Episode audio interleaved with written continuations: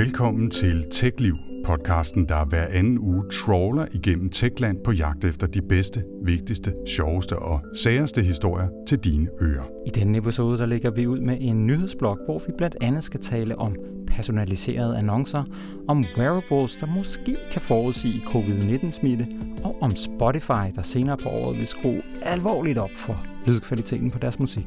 Vi minder om, at vi jo laver den her podcast i to udgaver. En gratis tech-podcast, som alle frit kan tilgå og lytte, og en fuld version med en god portion ekstra stof, som kun kan lyttes af dem, der også abonnerer på TechLivs nyhedsbrev. Ja, og når betalingsklappen den smækker i slam, så kan TechLivs medlemmer altså høre vores tema, hvor vi den her gang naturligvis graver dybere ned i de sidste par ugers uden sammenligning helt største tech-ballade, nemlig online-slagsmålet mellem Facebook og den australske regering. Der bliver selvfølgelig også tid til at trække en ny brik op af bonusposen, som jeg allerede nu kan afsløre, at jeg har rodet godt og grundigt rundt i. Og til sidst så runder vi af med at give et tip til, hvordan nye eller kommende elbilsejere kan spare rigtig mange penge, hvis de vælger den rigtige opladede løsning. Det er alt sammen lige her i TechLivs podcast. Jeg hedder Anders Høgh Nissen. Og jeg hedder Nikolaj Frank. Velkommen til. Men inden vi går i gang med ugens nyheder, så har vi, jeg havde nær sagt, selvfølgelig lidt opfølgning fra sidst. Man kan jo ikke gå i gang med en podcast uden at have lidt opfølgning. Og vi har alle sammen fået øh, Clubhouse Cities, eller hvad man skal kalde den her øh, udbredte sygdom. Vi havde jo den nye snakke konference debat lyd media app Clubhouse med i vores øh, plus-minus segment sidste gang, hvor jeg var onkel sur morfar og gav en negativ karakter, og du var lidt mere positiv over for øh, mulighederne af fremtiden for, for Clubhouse. Betyder det sådan ikke, at du har fået Clubhouse'et en hel masse siden sidst? Jeg tror, at hvis jeg tæller sammen, så har jeg nok brugt omkring fire sekunder på Clubhouse, hvor jeg, jeg kom til at trykke på sådan en notifikation, der dukkede op på min skærm, og så røg jeg lige ind i en eller anden snak, og så skyndte jeg mig at, at trykke på den der knap, der hedder Leave Quietly, tror jeg den hedder. Ja, det gør den nemlig, ja. Hvor man sådan fordufter. Det er den bedste knap i verden. Og så har jeg faktisk ikke øh, været tilbage siden. Jeg kunne godt tænke mig en, en, en leave quietly-knap ude i virkeligheden. Jeg tror, jeg tror, jeg kan ikke huske, om det hedder en Irish exit eller et eller andet i, uh, i engelsk jargon. Det der, man bare ligesom stikker af fra en fest, uden at sige farvel til nogen. Men sådan, sådan en knap vil jeg gerne have. Jeg har set dig lave den der Leave Quietly lige før det julefrokosten i hvert fald. Det, det gjorde jeg mange år, indtil jeg bare holdt op med at møde op overhovedet. Men hvad med dig, Anders? Har du fået Clubhouset? Ah, jeg har lyttet med på et par rum, men altså, jeg er stadigvæk ikke helt overbevist for mig selv. Altså, jeg kan sagtens se, at der er noget værdi i forskellige formater og forskellige anvendelser af Clubhouse. Så det kan også godt være, at jeg skal prøve det noget mere, men jeg fik simpelthen gøjseren af den der irriterende telefonlyd, og hvis jeg skal gå og lytte til noget, så vil jeg altså hellere lytte podcast og musik, jeg, jeg selv vælger, hvornår jeg vil lytte. Men det er stadig i, altså i vælten og øh, den nye hotness, og jeg kan simpelthen ikke åbne mit LinkedIn-feed uden at se et opslag, hvor folk annoncerer, at de holder klubhusmøder på et eller andet tidspunkt. Men en af grundene til, at vi øh, tager en opfølger, det er også, at der lige er et par knaster, der er blevet ekstra tydelige her den sidste uges tid eller to i forhold til Clubhouse. Nu er det jo meningen med Clubhouse, at, at de her rum kun kan lyttes til, når man er i dem, og de bliver heller ikke gemt for eftertiden, men det lykkedes faktisk en sikkerhedsekspert at få adgang til at streame lyden fra flere rum direkte ud på øh, sin egen hjemmeside, hvor man jo så i princippet kan lytte den, øh, uanset hvor man er hen, eller om man er medlem eller ej, og jo også optage den. Og det er jo ikke nødvendigvis katastrofalt i sig selv, men det går selvfølgelig imod Clubhouses idéer, og i øvrigt også deres øh, terms and services, men det førte også til, at man fandt flere sikkerhedsudfordringer, passwords, der blev sendt og, og gemt i plaintext og den slags. Men altså Clubhouse siger til BBC, at de arbejder på sagen. Det er jo det, man altid siger. Ikke? Selvfølgelig. Ja. En anden udfordring med Clubhouse, det handler om ens kontakter og hvem man følger og hvem der følger en i appen. Fordi jeg kan huske, da jeg oprettede mig som bruger i Clubhouse, der havde jeg allerede lidt en dårlig fornemmelse, da de spurgte, om de måtte øh, sluge hele min øh, adressebog, ikke? da jeg oprettede min egen profil. Det sagde jeg så nej til.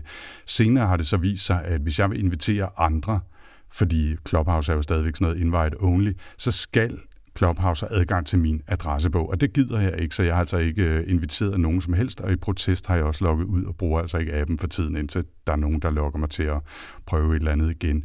Men, men det stopper jo ikke bare der med, at det irriterer mig, kan man sige. Nej, altså et af de problemer, der er, det er, at hvis jeg går ind under den her invitationsfane, så kan jeg se alle de folk i min kontaktbog, som ikke er på Clubhouse. Og jeg kan se ud fra deres navn, hvor mange personer de kender, som er på Clubhouse. Og det er jo altså lidt tricky. Altså både det der med, hvorfor skal jeg have adgang til at se, hvem af mine venner, der ikke bruger den her app.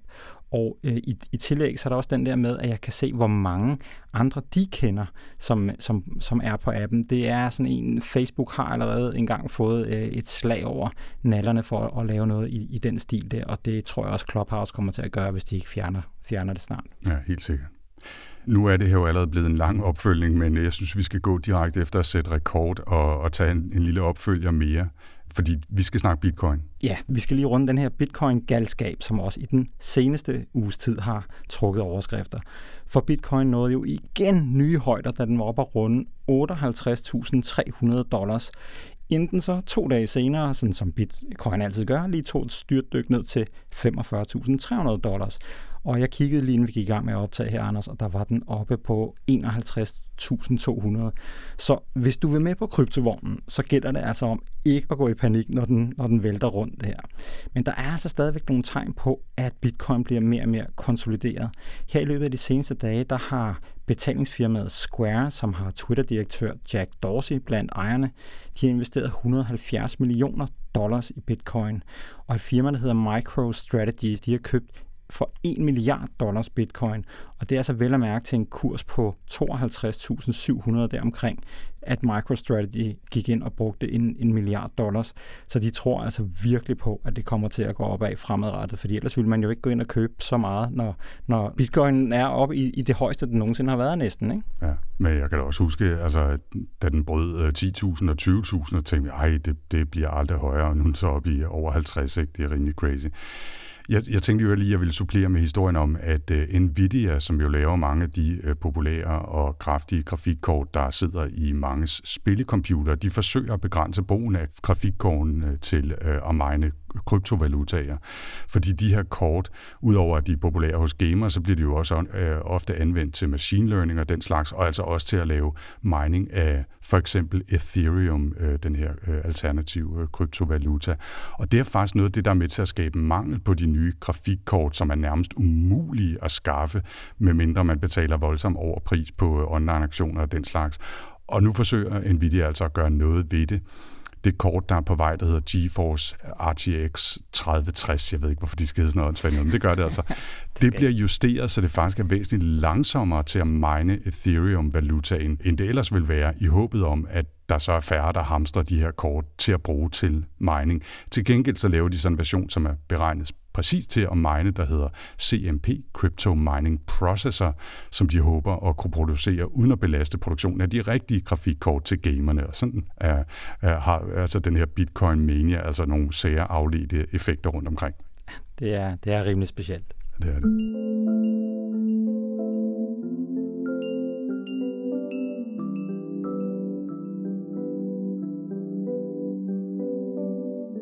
Ja, det føles jo næsten som om, vi allerede er kommet i gang med nyhederne, Anders, øh, fordi det var jo nogle nyheder, de her opfølgere. Men øh, lad os nu komme i gang med de, de rigtige nyheder, og du får lov til at lægge ud. Ja, tak skal du have. Og øh, vi begynder hos Spotify, som jo sidder forholdsvis tungt på musikstreaming, selvom der er mange konkurrenter derude. Samtidig så satser de jo også rimelig hårdt på at blive øh, go-to-tjenesten, når det handler om podcast. Og her forleden, der holdt de et øh, presmøde, de kaldte for Stream On og løftede lidt af sløret for, for deres fremtidsplaner, som viser, at de virkelig ikke har tænkt sig at løfte foden fra speederen. Det måske mest interessante er, at Spotify i løbet af i år vil lancere Spotify Hi-Fi, Spotify Hi-Fi det, det kan man hurtigt øh, slå krøller på tungen over. Ikke?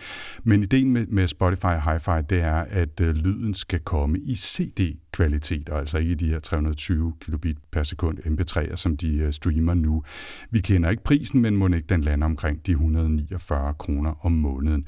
De er jo ikke de første med det her. De følger i sporet fra Tidal og Cobus og senest Amazon, som også tilbyder særlige abonnementer med ekstra høj musik-lydkvalitet. Nogle endda med bedre end CD-kvalitet. Spotify vil også lave lokale versioner af tjenesten til en række nye lande, hele 85 nye lande og 36 nye sprog, siger de. Hvis vi så skal tale podcast, så præsenterede Spotify også på deres Stream On-event blandt andet en ny serie, hvor forhenværende præsident Obama og Bruce Springsteen skal sidde og chit-chatte det kunne da faktisk godt være sådan lidt gammel onkel morfar hyggeligt på en eller anden måde. Ikke? Det, det lyder ikke helt skidt, nej. Ja, og så annoncerede de også udrulningen af en ny reklameplatform, som de vil tilbyde almindelige podcaster at bruge som indtjeningsmodel. Præcis hvor meget podcasterne så vil kunne tjene af de her annoncer, det afhænger selvfølgelig af, hvor mange der lytter. Men ligesom det absolut er et fortal af musikere, der kan leve af indtjeningerne fra streaming, så bliver det næppe heller mange podcaster, der kan fylde skufferne med guld fra deres øh, Spotify-annoncer i fremtiden. Og så, så er det jo også spændende at se, Anders, om, om, øh, om Apple Music ikke også følger med, ikke? fordi er vel efterhånden den sidste af de sådan store tjenester, der, der ikke har et ordentligt lydprodukt, så det vil jeg tro, at de følger med. Og ved du hvad så? Så kan Neil Young jo lægge sig i graven snart, i, i, hvor, altså i god ro og orden, ikke? fordi det har jo været hans projekt i lang tid, at øh, digital musik skulle lyde langt, langt bedre. Jeg tror ikke, Lossless er helt nok for ham, men, øh, men det, det er et skridt på vejen i hvert fald. Det er et skridt på vejen, ja, det er det helt sikkert. Vi skifter spor, men bliver i Sverige. Her har det svenske politi nemlig fået en bøde på 2,5 millioner svenske kroner for brud på den svenske datalovgivning, fordi de har benyttet det kontroversielle ansigtsgenkendelsesfirma Clearview AI, som vi jo tidligere både har talt og skrevet en hel del om. Det svenske svar på dataselsynet, som tidligere hed Datainspektionen, men som nu har skiftet navn, og der må jeg altså bare igen tilkalde dig som, som, som min sproghjælper, Anders. Hvad, hvad hedder de? Øh, det er et godt øh, spørgsmål. Jeg vil gætte på, at de hedder Integritetsskyddsmyndigheden, hvis man siger det på sådan lidt øh, skånsk musik. Ja. ja, heldigvis så forkortes det IMY, og det gør det altså lige lidt nemmere. Ikke? Men IMY's undersøgelse viser, at svensk politi ved flere lejligheder altså har benyttet Clearview, og de vurderer, at politiet har behandlet de her biometriske ansigtsgenkendelsesdata i strid med loven, og at de har overtrådt retningslinjerne for, hvordan sådan nogle personoplysninger skal behandles. Politiet de siger, at øh, det er altså kun nogle få medarbejdere, der har brugt Clearview AI. Det er noget, de har gjort på egen hånd, og det er altså ikke noget, som svensk politi ligesom stiller til rådighed for sine ansatte. På trods af den forklaring, så klarer de altså ikke frisag, og udover bøden, så er politiet blevet pålagt, at de skal uddanne deres personale bedre og sikre, at de ikke håndterer personoplysninger i strid med den gældende databeskyttelseslovgivning. Og samtidig så skal politiet så vidt muligt informere de personer, hvis oplysninger er indtastet i Clearview AI, og sikre, at deres personoplysninger bliver slettet fra den her app. Hvordan det præcis foregår, det ved jeg faktisk ikke rigtigt. Altså fordi Clearview, de udmærker sig jo ved, at de i høj grad har indhentet deres enorme billeddatabase ved at scrape sociale medier. Altså de støvsuger billeder, som du har lagt på Facebook eller LinkedIn og kæder det sammen med dit navn osv. Og af selv samme grund, der er Clearview faktisk for nylig, de har fået at vide i Kanada, at der er de uønskede. Der har politiet lige, ligeledes benyttet deres løsning, men øh, det er altså i strid med kanadisk lovgivning, siger myndighederne, blandt andet fordi folk netop er ind i den her database mod deres vilje. Og så skal vi snakke om småkager.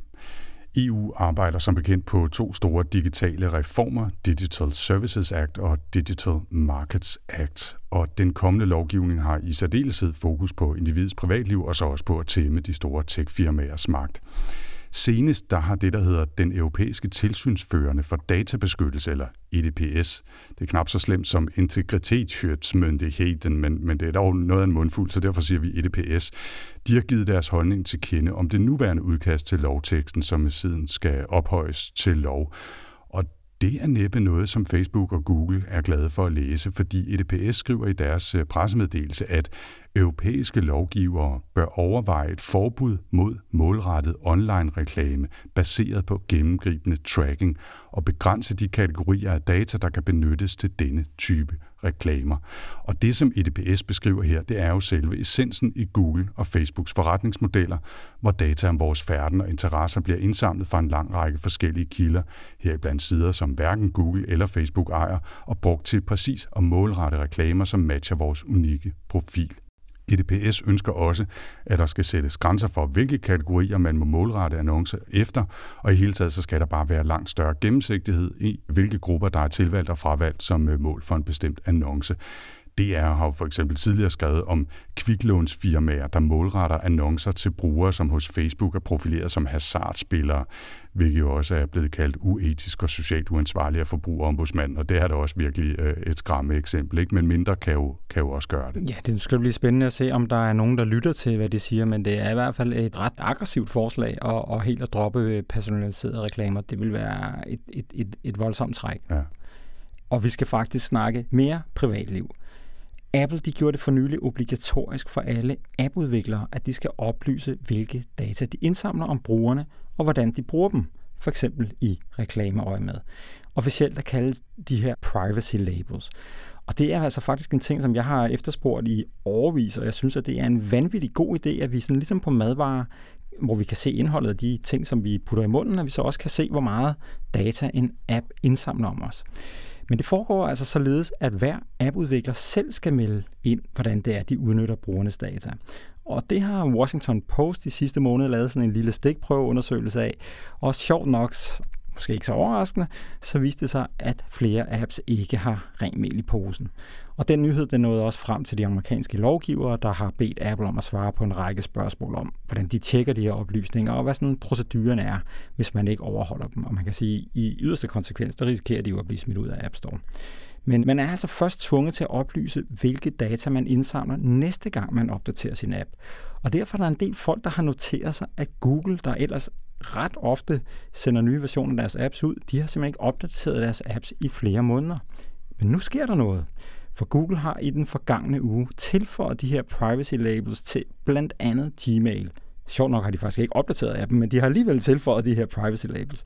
Og det er jo altså lidt spændende at gå ind og tjekke, fordi det er jo sådan en tjeneste, rigtig, rigtig mange øh, milliarder af mennesker bruger. Så øh, det er sjovt at gå ind og tjekke, hvad de gør. Og det, vi, vi kigger lidt på det i, i et nyhedsbrev i TechLiv, hvor at, øh, jeg har sammenlignet Gmail med den her e-mail-app, der hedder Hey, som vi har snakket en del om, og så også med Apples Mail, som ligesom er den der standard en, som er på en iPhone. Mm. Og lad mig sige det sådan, der er altså en hel del data, som, som Google de indsamler.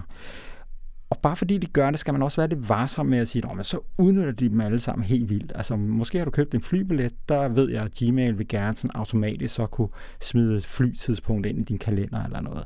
Så man kan ikke altid vide, hvad det er, de her data dækker over, så man skal nok være sådan lidt varsom med at sige, bare fordi listen er lang, så er de nogle værre nogen. Men man kan jo altså også bare sammenligne det med nogle andre apps, sådan som vi har gjort.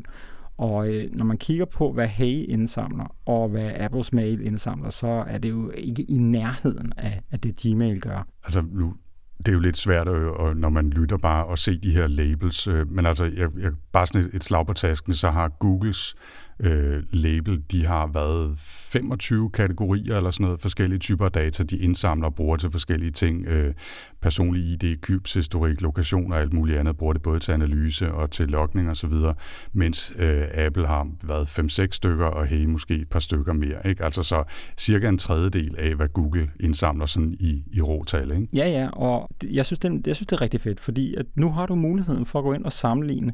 Og igen, jeg synes, man skal passe på med at, at, at når man ligesom kigger på de her kategorier, det kan være svært at vide, hvad der gemmer sig nedenunder dem. Men man kan jo godt ligesom sige, at hvis en app indsamler nærmest ingenting, og en anden app indsamler virkelig meget, så er der nok en grund til det. Så det er en klar anbefaling herfra. Gå ind og tjek de her privacy labels, og se om de apps, som du bruger, tiltusker sig adgang til lidt for meget i forhold til, hvor stor værdi appen har for dig. Og så skal vi her til sidst tale om wearables. Nu skal man jo altid passe på med at spinde nye forskningsresultater lidt for hårdt, men øh, som øh, selvmåler og fitness-tracker-entusiaster synes jeg i hvert fald, det er spændende at høre om nye måder, de her wearables kan bruges på i sundhedsvæsenet. Og her forleden der kom der nye resultater fra et øh, studie, som peger på, at det måske kan lade sig gøre at diagnostisere personer med covid-19 flere dage inden symptomerne bliver tydelige, simpelthen ved at analysere ændringer i deres hjerterytme målt på et Apple Watch.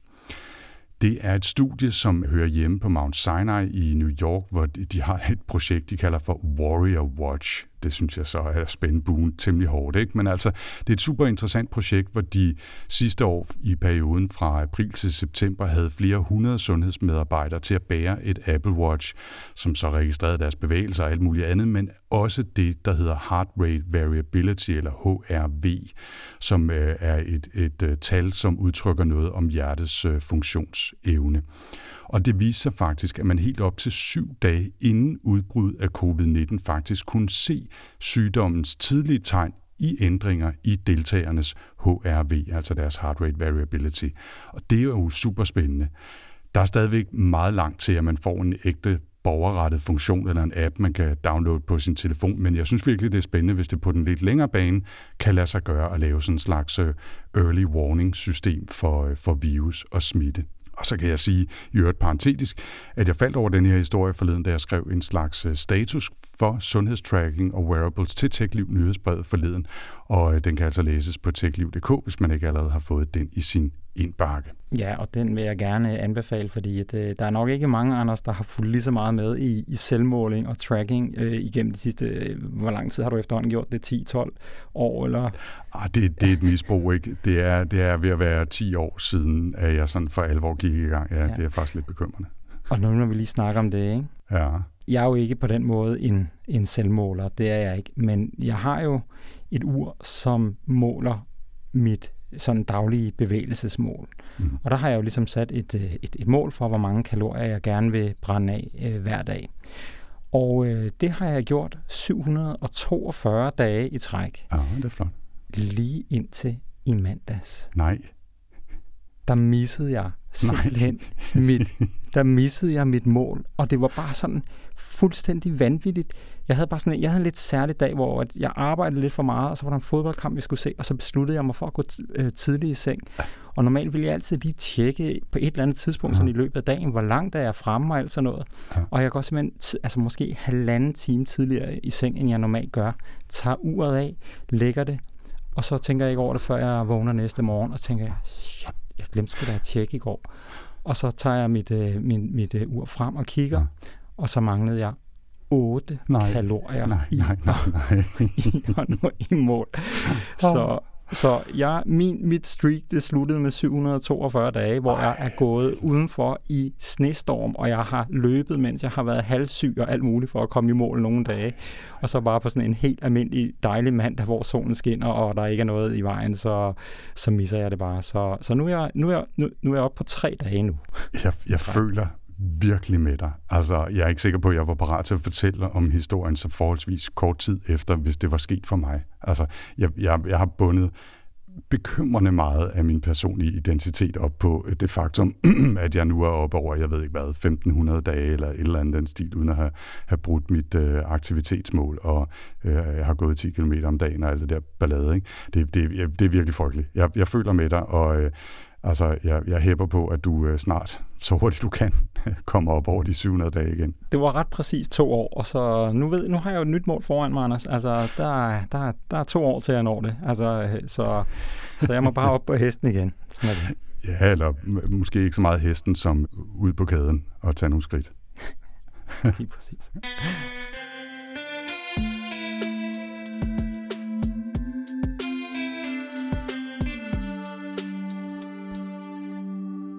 Og så er det blevet tid til ugens bonuspose. Og da jeg har snydt lidt og forberedt mig hjemmefra, Nick, så vil jeg høre, om det er okay, at det er mig, der trækker brækken den her gang, så jeg sådan helt, helt, helt tilfældigt kan sikre mig, at den bliver den rigtige kategori. Ja, okay, men det er så, så lad gå, så lad gå. Okay, godt. Jamen, så trækker jeg i, øh, i posen.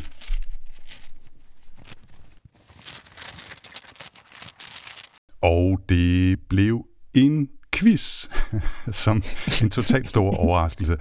Det, og, øh, det var da lige sjovt, at der lige lå sådan en brik lige der, hvor du satte hånden ned. Fuldst, der, fuldstændig tilfældigt. Og det er også fuldstændig tilfældigt, at øh, jeg har snydt lidt og forberedt mig hjemmefra og lavet øh, fem spørgsmål til en aktuel historie, som jeg vil høre, Nick, om, øh, om du er frisk på at, øh, at stille op og forsøge at svare på. Altså jeg vil sige, det er jo en total first, det der med, at vi prøver at, at, at, at gøre vores øh, at gøre podcasten til et quizprogram. Men lad os prøve. Der, der skal ske lidt, ikke? For de, øh, for de trofaste lyttere, der betaler derude, ikke? Ja, øhm. jeg, jeg, jeg håber, du har været venlig mod mig, når, når ja. du stiller spørgsmål her. Jeg kan fortælle, at øh, der er fem spørgsmål og et bonusspørgsmål. Og øh, de fleste af dem, der får du tre valgmuligheder. Ikke i dem alle sammen, men i de fleste. Okay. Og øh, kategorien af Anders har valgt, at, øh, at øh, kategorien er Bitcoin. Okay. Yes. Da, da, da. Godt, det første spørgsmål er, Nick. Hvad er pseudonymet på den eller de personer, som skrev specifikationen på Bitcoin tilbage i 2009? Og her får du altså ikke nogen svarmuligheder. Åh, oh, det er jo det her oh, japanske navn. Jeg har lyst til lige at google det, ikke? Det altså. Satoshi, er det, er det rigtigt? Det er rigtigt, ja. det er. Og, og vi, vi er på fornavn. Og så er det Nakamoto. Det er så tæt på, at, øh, at du får den. Det er Satoshi Nakamoto. Men det er, det er så tæt på, så den, den får du altså. Den, øh, den, den siger vi, der, der skriver vi lige et lille øh, et point der. Den burde have siddet der, men der var et eller andet med nogle A'er og nogle O'er, der byttede sig lidt rundt her, kunne jeg godt se. Så. Det er fint nok. Det er også svært at snakke japansk sådan øh, lige for åben mikrofon. Godt. Spørgsmål nummer to. Der kan skabes eller mines et begrænset antal bitcoins, og når det antal er nået, så kommer der aldrig flere. Er det maksimale antal bitcoins A 13 millioner, B 21 millioner eller C 66 millioner? Det undrer mig lidt, fordi jeg var meget, meget sikker på, at det var 42. Så derfor så siger jeg, at jeg nok er kommet til at gange med to, så jeg siger 21. Det er fuldstændig rigtigt. Du er nu to for to. Det er rigtig flot gået. Ja. Spørgsmål nummer tre. Når man miner, så løser man krævende matematiske problemer for at få blokke til den blockchain, som ligger bag bitcoin. Hvor lang tid tager det gennemsnitligt at løse problemet til én blok? Tager det A 10 minutter, B 1 time eller C 24 timer? Det var så et godt spørgsmål. Her der er, jeg, der er jeg lidt på glat is, jeg vil sige, i forhold til, hvor jævlens meget computerkraft, der bliver brugt, så burde det jo tage ret lang tid. Men jeg vælger, altså jeg tror faktisk kun det er 10 minutter. Det er også fuldstændig rigtigt. Man skulle nærmest tro, at du øh, stod og googlede, men jeg kan faktisk se i vores video, øh, som vi har kørende her, samtidig med at vi optager, at øh, du har ikke hænderne på tastaturet. Måske ligger det et eller andet sted om i, i baghovedet. Det må det jo gøre. Du er foran nu, ikke? Du har tre for tre, og der er to spørgsmål og et bonusspørgsmål tilbage, så du kan, du kan, det mindste, du kan få, det er 50-50, og det er, det er ære, ærefuldt. Jeg har, jeg har det allerede rimelig okay, vil jeg sige. Det kan du helt sikkert have. Godt. Spørgsmål 4. Bitcoin er absolut ikke den eneste kryptovaluta. Hvor mange kryptovalutaer findes der på coinmarketcap.coms liste over forskellige valutaer? Er det, og her får du faktisk fire øh, valgmuligheder, er det A 97, B 313, C 1900 eller D 7800 forskellige kryptovalutaer, som findes på coinmarketcap.com? Kan jeg lige få, øh, ikke den første, men de, de, de, de, de næste tre tal igen? Ja, det kan du godt. Det var 97, 313, 1900 eller 7800. Hvis vi på CoinMarketCap har de, mm, dem alle sammen der, mm, så vil jeg sige 1900. Ja, der missede du den så, fordi det rigtige svar er knap 8.000 Uh, forskellige Ja. kryptovalutaer. Ja, men jeg havde godt på fornemmelsen, at det var mange, men jeg var bare ikke sikker på, om CoinMarketCap er sådan et sted, der har dem alle sammen listet. Nej, det, det ved jeg heller ikke, om de har, men det er jo så mange, der findes der, og jeg var, jeg var overrasket. Altså, jeg troede måske, det var 1000. Så jeg var gået i gang med at scrolle ned gennem listen bare for sjov, og så, ja. så da jeg bare skulle blive ved med at loade og loade og loade, så tænkte jeg, ah, nu stopper jeg altså. Ja, Nå. ja okay. Men så stadigvæk, 3 ud af 4, det er, det er meget, meget fornemt. Det femte spørgsmål. Øhm, hvilken af disse fem kryptovalutaer er ikke rigtig? Altså det er bare noget, jeg har fundet på. Nu får du øh, fem forskellige navne på, øh, på kryptovalutaer. Cardano, Techbox, Polkadot, Cosmos, Algorand. Altså hvilke af de fem var ikke en ægte kryptovaluta?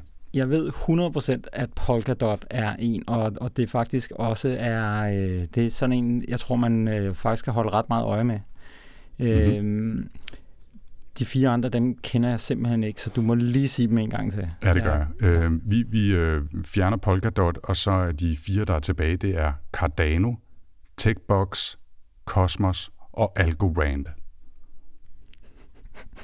Jeg, jeg håber ikke, der er en, der hedder TechBox. Den, den vælger jeg. Det er virkelig, virkelig flot. Det var en, jeg fandt på i går øh, eftermiddags. Jeg synes, der burde være en, der hed Techbox, men, øh, men det er der altså ikke. Så. Øh, det var noget, jeg havde fået bundet, fundet på. Så fire ud af fem. Er du klar på en bonus også? Det er jeg. Den er, den er fuldstændig urimelig, og den, øh, det kommer meget bag på mig, hvis du får den. Men øh, i sidste uge, der snakker vi jo en hel masse om, om øh, eller i sidste uge, i sidste episode, snakker vi en masse om bitcoin og Elon Musk osv. Og, og der fortalte jeg i åbenheden til i navn, at jeg har en wallet med en lille smule bitcoin, altså en lille fraktion af en bitcoin stående. Med den aktuelle kurs i dag her, torsdag den 25. februar, hvor vi optager, hvor meget er Anders' bitcoin så værd i danske kroner? Er det A. 729 kroner, B. 1970 kroner, eller C. 3.212 kroner? Det er 1970 kroner. Det er lige præcis rigtigt. Du fik også bonusspørgsmål, så altså 5 ud af 6, og jeg synes godt, at du må sætte en klapsalve ind her, eller fyrværkeri, eller ja. en eller anden anden lydeffekt efter eget valg. Jeg klapper bare lige det der mig selv. Så. det var fandme flot. Ja, jeg, men virkelig... jeg, jeg, jeg, jeg føler mig også godt tilpas. Jeg, det ærger mig lidt, at jeg ikke kunne øh, det, det første navn bare sådan smide det ud, fordi det burde jeg simpelthen have kunnet. Men, øh, men øh, Jamen, det, jeg, jeg er glad for, at du okay. gav mig det. Jeg, jeg er glad for, at du gav mig, gav mig Jamen, det, det, det var så tæt på, det ville være urimeligt andet. Altså, jeg, jeg øh, er allerede helt op at køre over det her quiz men Jeg tror, jeg skal prøve at se, om der ikke er nogen, der vil give mig en, øh, en anden karriere som quizmaster. Det tror jeg, jeg mig godt til. ja, jeg, jeg, jeg kunne også godt lide det, men det var mest fordi, jeg svarede så meget rigtigt. der er jo, jeg har ikke forberedt nogen præmie, må jeg sige, men øh, nogle gange så er æren ved at deltage og i øvrigt klare sig godt jo også belønning i sig selv. Ikke? Det var nok præmie i sig selv, helt ja, sikkert. det er godt. Nick, øh, øh, lige mens vi er ved alt det her med bonusposer og så videre, så giver vi jo tit hinanden udfordringer. Jeg tænker på, om du er med på en kollektiv udfordring, øh, nu hvor du har lidt, har lidt medvind. Det, det, det er et godt tidspunkt at spørge mig, vil jeg sige. Ja, præcis, fordi jeg faldt her forleden over en tjeneste, der hedder Quill, som er sådan et alternativ til Slack og Teams og Meet og Twist og den slags uh, team chat planlægningsapps osv. Jeg synes faktisk, den har nogle gode idéer. Så jeg tænkte på, om øh, du vil være med til, at vi prøver at bruge den de næste øh, to ugers tid, i stedet for Slack, som vi plejer at bruge, og så øh, kan vi snakke om erfaringerne i næste podcast. Det, det synes jeg, vi skal gøre. Altså lige nu, du, du fanger mig på det helt rigtige tidspunkt. Altså jeg har, jeg har været meget glad for Slack faktisk, i, siden vi begyndte at bruge det i, i de gamle DR-dage i 2014. Vi var ret tidligt på den faktisk med Slack. Men, men jeg, jeg, jeg er frisk på at, at prøve noget nyt, øh, og jeg jeg, jeg går ud fra, at der er en grund til, at du har kastet din kærlighed på den, så øh, lad os prøve det, og så tager vi den om 14 dage. Altså, jeg er jo knap nærmest ikke noget andet end at se på den, og, øh, og synes, men jeg synes bare, det ser spændende ud, og, og den, kan, den kan noget. Yes. Det tror jeg. Det håber jeg i hvert fald. Så vi prøver. Så vender vi tilbage om 14 dage med, hvad vi synes. Det gør vi.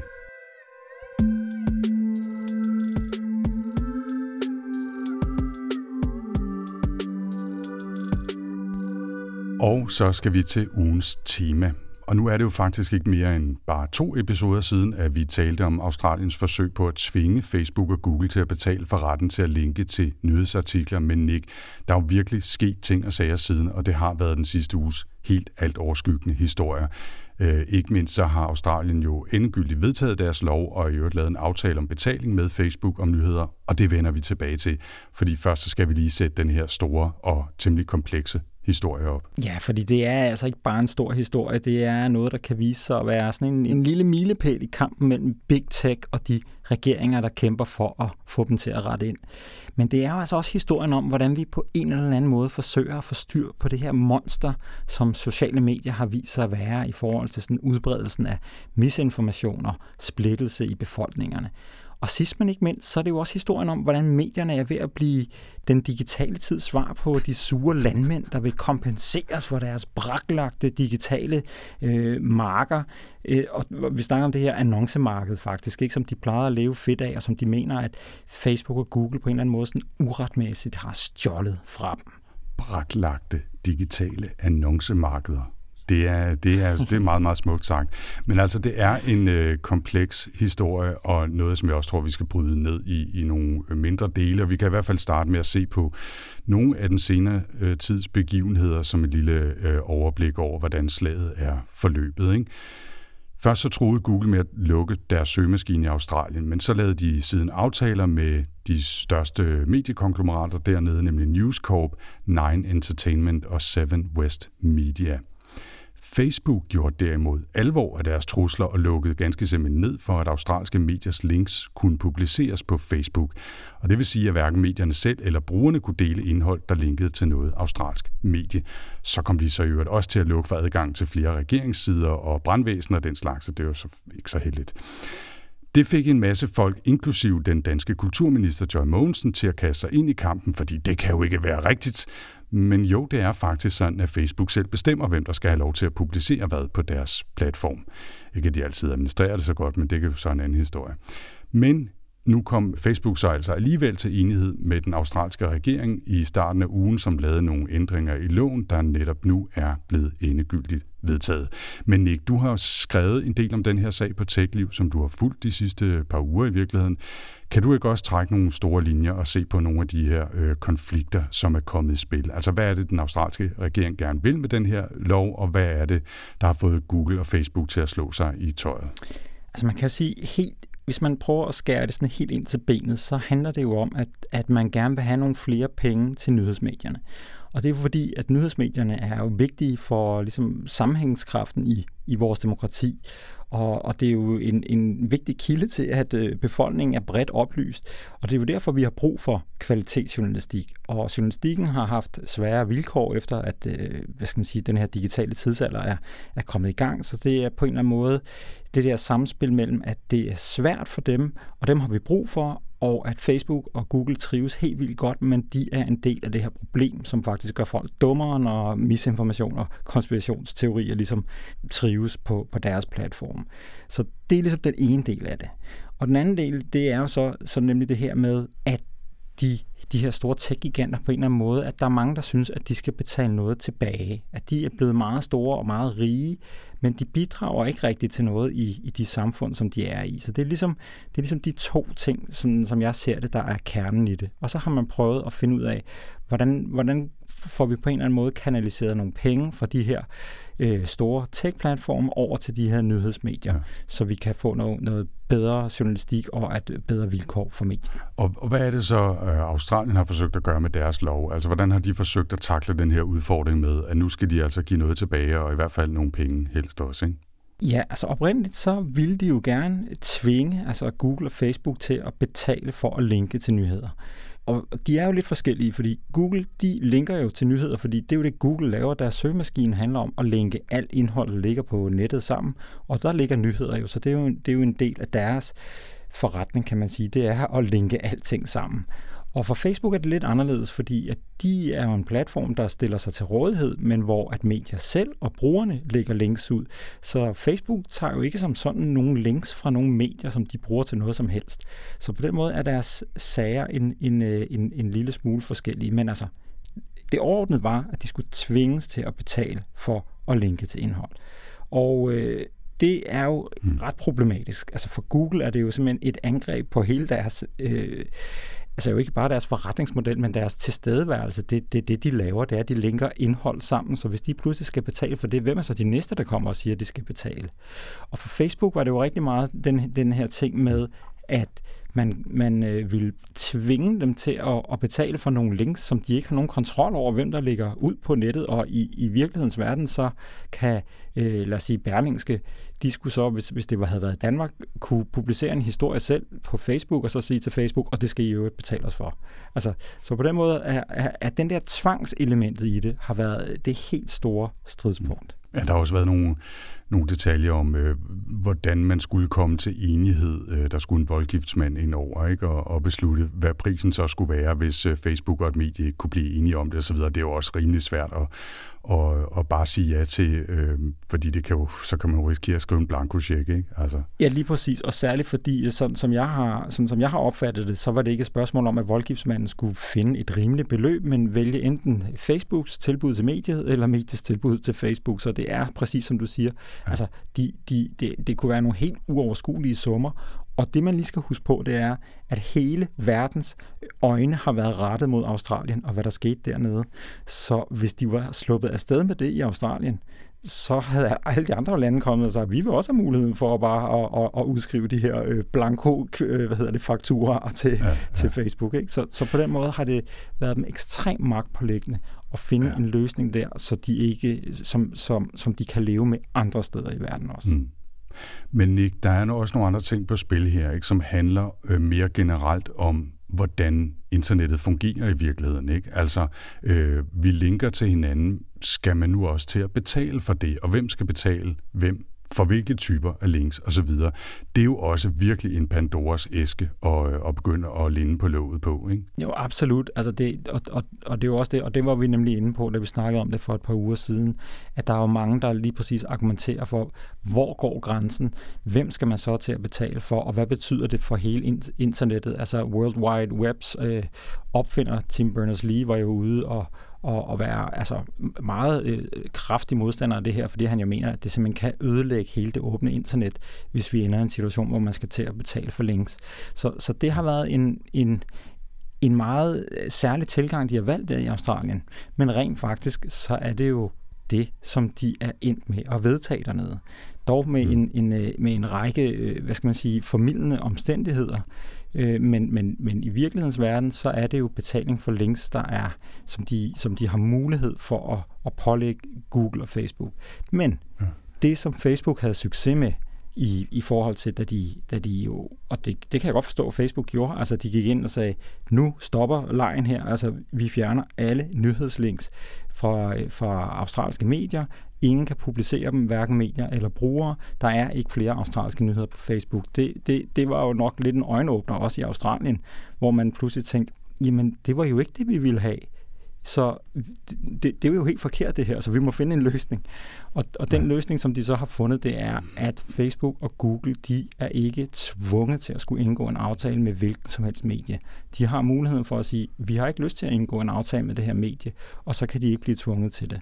Og, og, og det er en ret stor ændring i forhold til, hvordan det var udlagt den her voldgiftsmand, du snakkede om, kan stadigvæk blive aktuel, hvis der er et medie, de gerne vil indgå en aftale med, og de ikke kan finde en, en, en, en pris, så kan det ryge op til den her voldgiftsmand.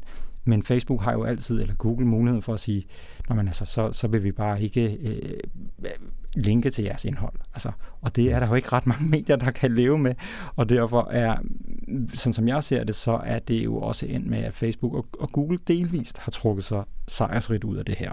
Ja. Vi skal også vende hjem, fordi som jeg nævnte tidligere, så har Joy Mogensen øh, og i øvrigt øh, en række danske medier jo også øh, meldt sig ind i den her sag og, og begynder at snakke om at komme med tilsvarende lovforslag, øh, som ligner det australske. Men skal måske også lige nævne, at der jo er en, øh, en tilsvarende sag også i Frankrig, hvor der for nylig blev indgået en aftale.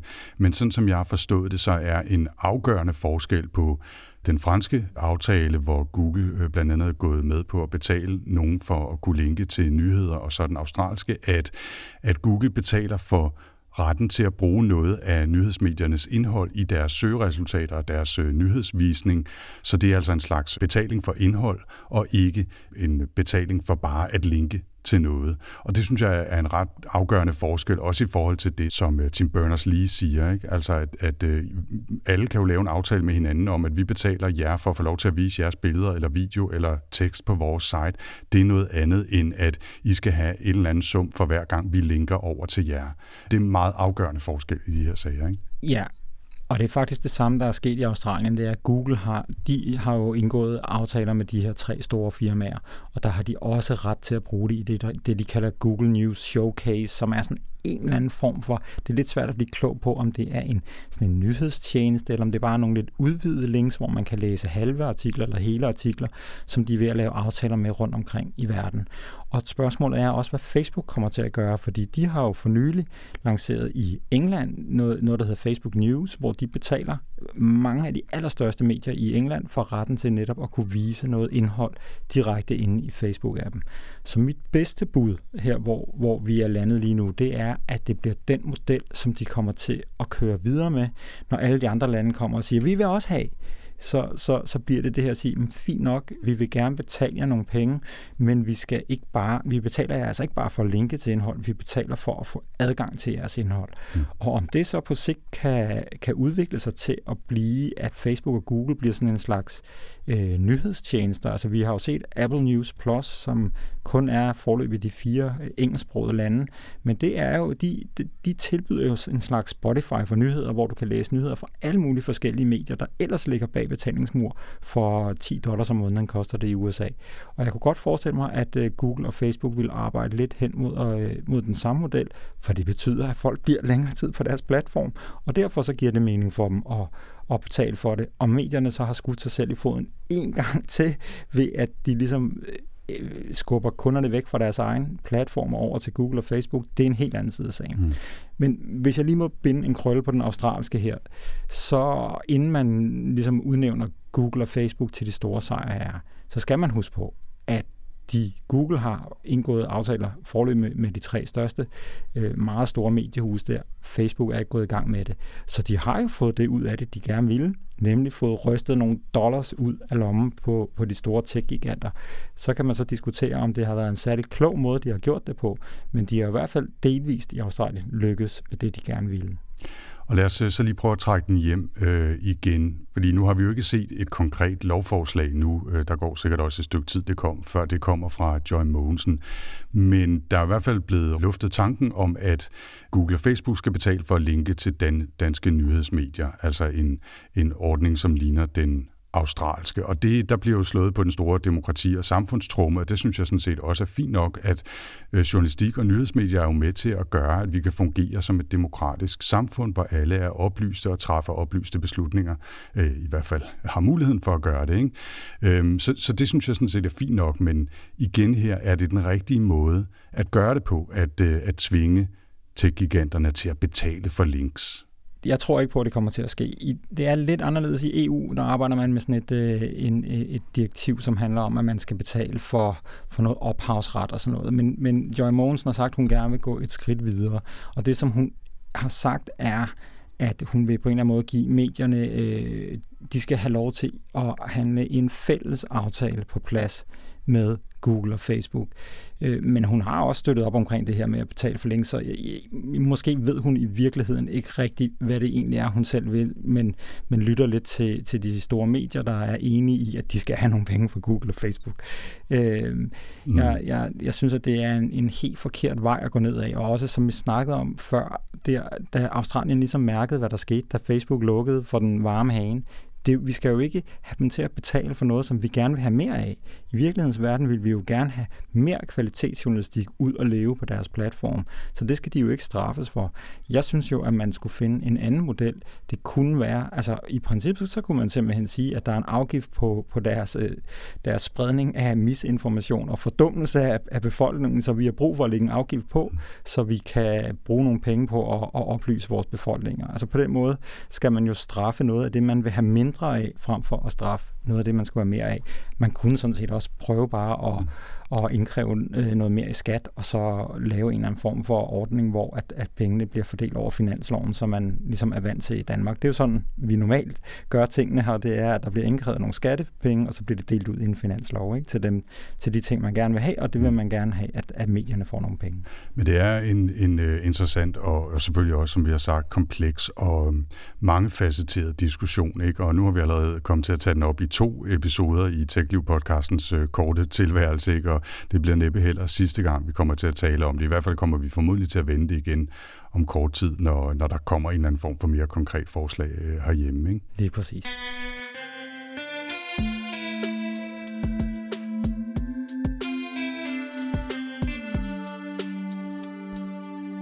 Godt, og med Facebook og Australien-balladen sådan lagt bag os, så er det blevet tid til ugens tip, og Nick, det er dig, der tipper i den her uge. Ja, fordi jeg lagde hovedet lidt i blød, så tænkte jeg på, hvad har jeg egentlig brugt her på det seneste, som jeg synes har været virkelig godt. Og der var faktisk en service, som jeg kom i tanke om, og som jeg godt kunne tænke mig at, at, at, at tippe om. Fordi mm. at, øh, vi har jo snakket en hel del om det her skift fra fossil til elbiler, og det, altså, jeg har skrevet en del om det på TechLiv i hvert fald. Og det er altså stadigvæk mildest talt en jungle, det her med at, at, at skulle købe en elbil, fordi der er en masse mærkelige ting, man slet ikke overvejer, som man skal forholde sig til, når man, hvis man køber en elbil.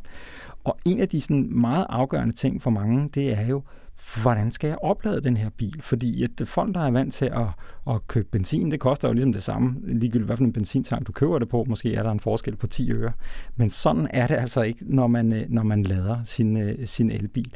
Der kan priserne variere ganske alvorligt.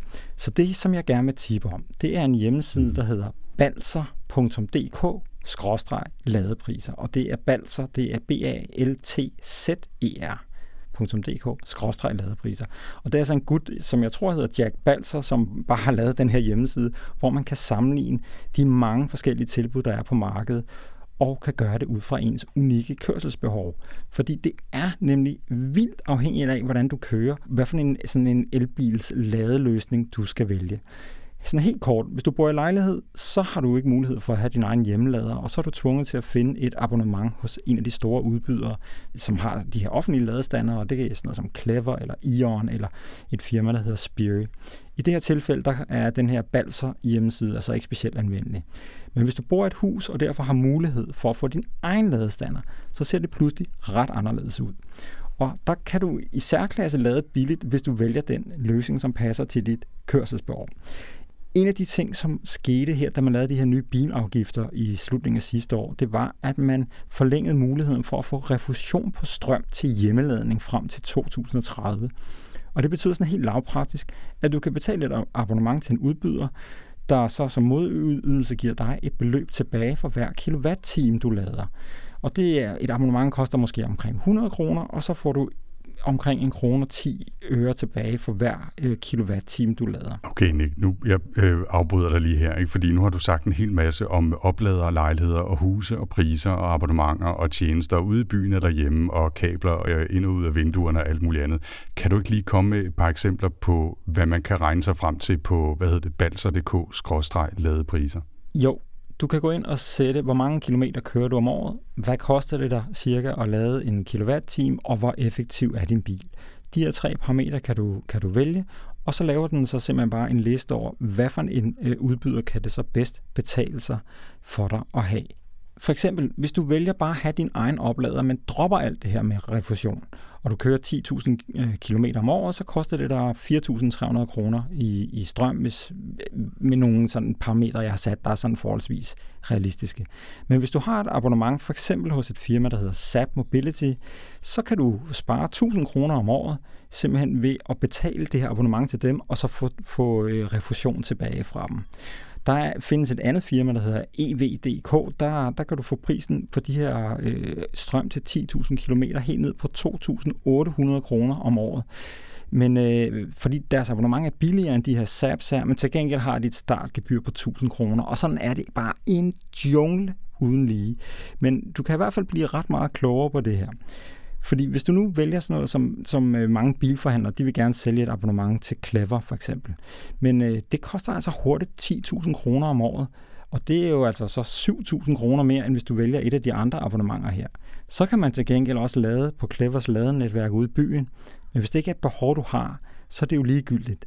Og du kan godt høre, Anders, at det er, at det er virkelig, det er virkelig noget andet, end det der med at køre benzin, ikke? Jeg sidder her og, og følger med med sådan helt stiv i blikket for at prøve at lytte med på alle de der tal og ting. Ja. ja, det kan også godt være, at det ikke giver nogen mening derude, men altså virkeligheden er jo, at hvis du ændrer parametrene, hvis du nu kører 30.000 km om året, så kan det være, at Clevers løsning lige pludselig er bedre. Og så den allerdyreste, du kan vælge, det er hjemmeladeløsningen, hvor du ikke har noget abonnement med refusion. Og sådan ændrer det sig hele tiden.